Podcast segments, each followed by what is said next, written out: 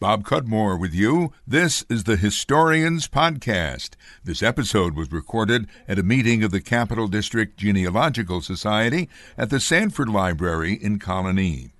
Finding your roots has become a passion for many and a cottage industry for some. People wonder whether their ancestors were noteworthy. One of the people I spoke with at the Genealogical Society meeting was Eric Johnson, an African-American from suburban Clifton Park near Albany. The name Johnson has been in the news this year. Sergeant William Henry Johnson from Albany was a black soldier who served bravely alongside French troops in World War One. Henry Johnson came under attack by a large German raiding party, as many as twenty-four soldiers, in May of nineteen eighteen. Johnson single-handedly repelled the attack, according to Wikipedia, and was wounded numerous times.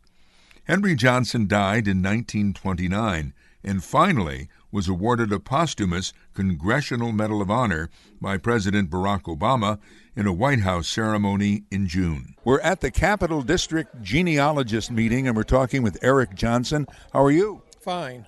Let me ask you this. Um, you are an African-American. Yes. Are, are you related to Henry Johnson?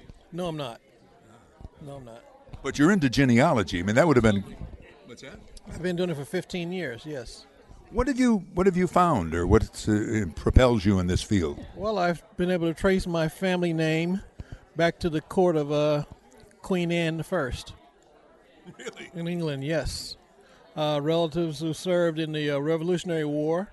Had a descendant who was a captain under George Washington from North Carolina. Um, and other members, I have a great-great-great-grandmother who was from uh, who's Scotch-Irish, was settled in um, southwestern uh, Kentucky, which is near the uh, border of Tennessee, near the Jackson, Tennessee area. And I started my uh, immediate family line. Why do you do it? I mean, why do you look up your ancestors? Because I want to know about the people I came from. That's why. Who am I, who am I a, a copy of, or what did they go through, and what did they accomplish or didn't accomplish versus all the odds. That's what I like about it. And you've been doing this for, for some time. What are you working on now? Well, I'm still working on it. I'm working on my father's side now.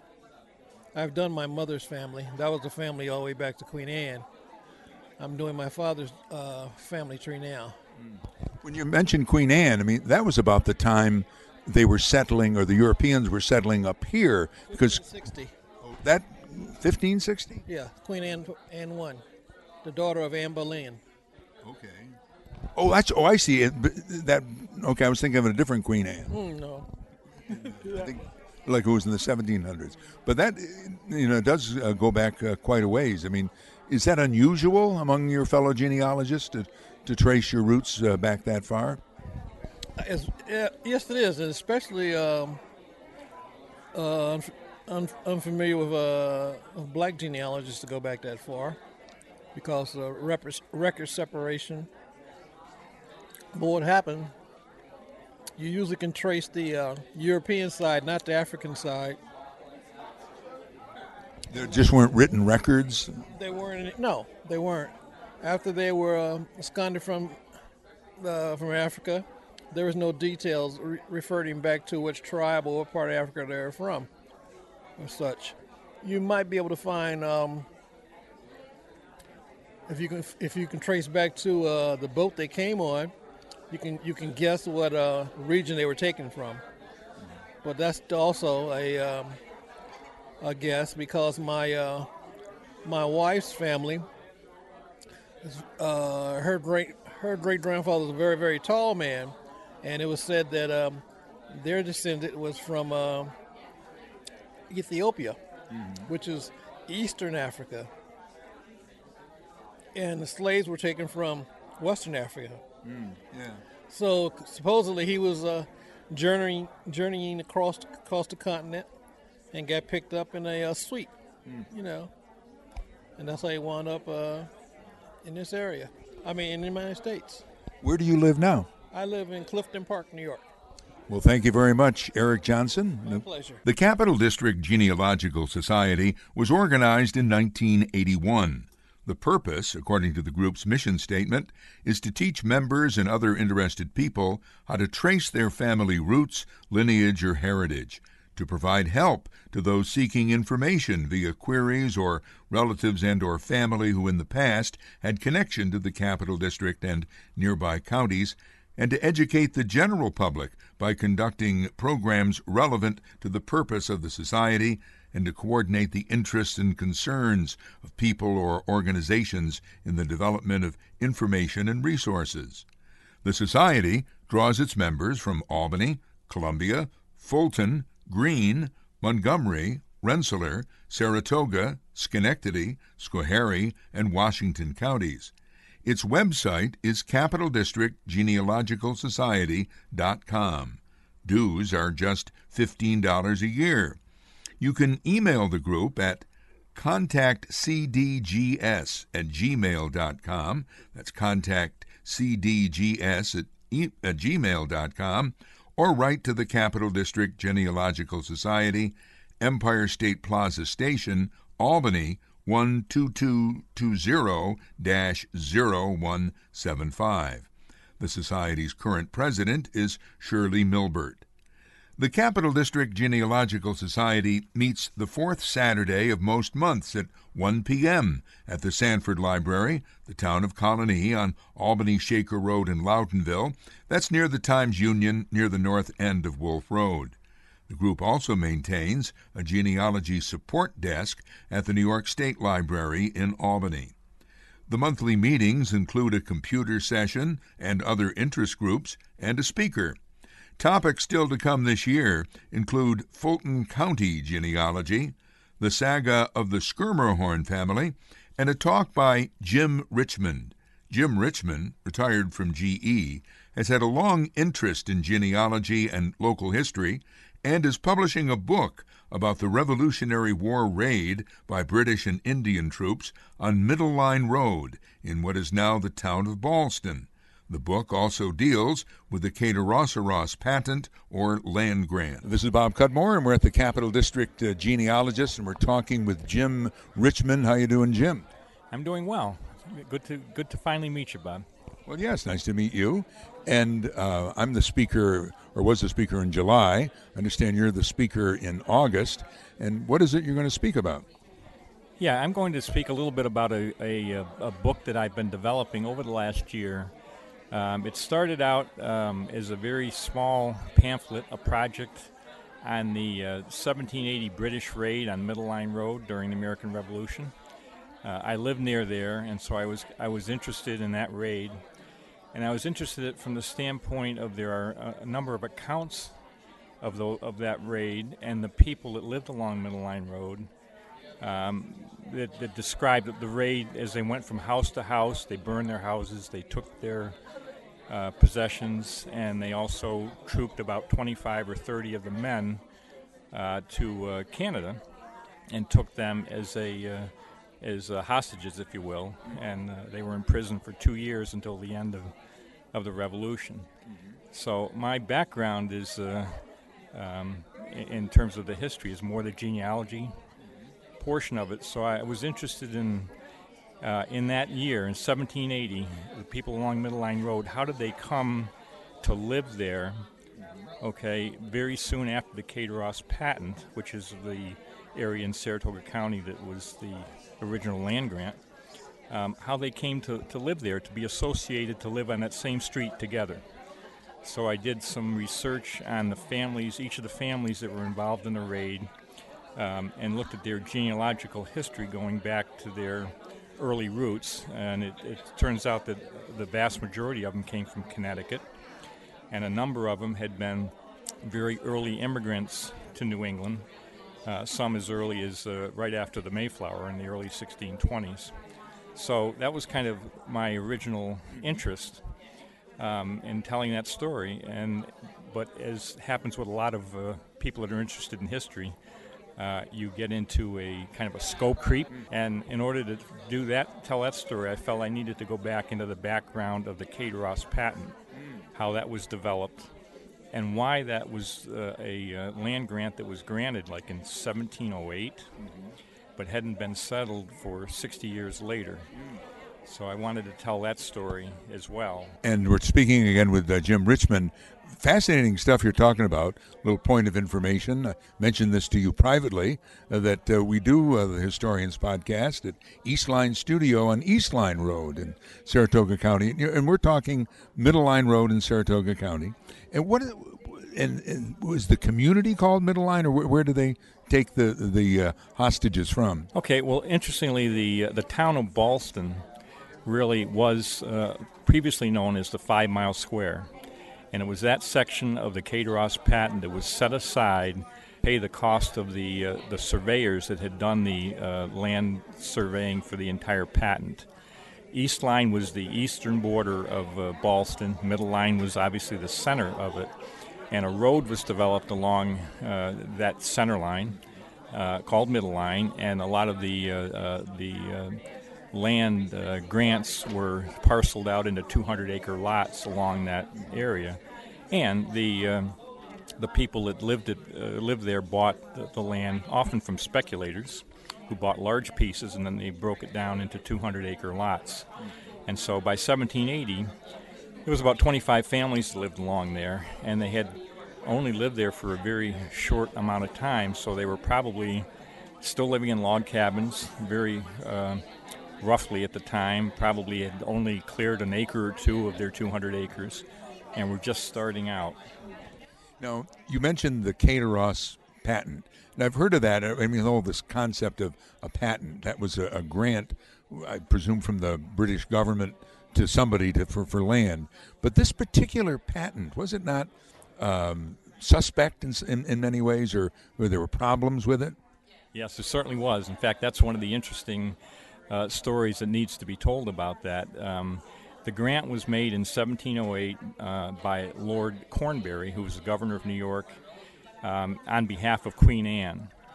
And it was one of a number of grants um, in that early time frame uh, that were given to pretty much the well-connected folks that lived in New York City area that had connections with the government.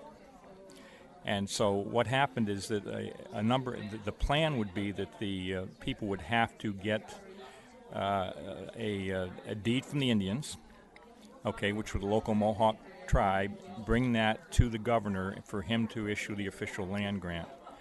Um, in later years, after seventeen oh eight, the, uh, the local Mohawks claimed that that land was for three farms along the Mohawk River, really in the town of Colony, in that area.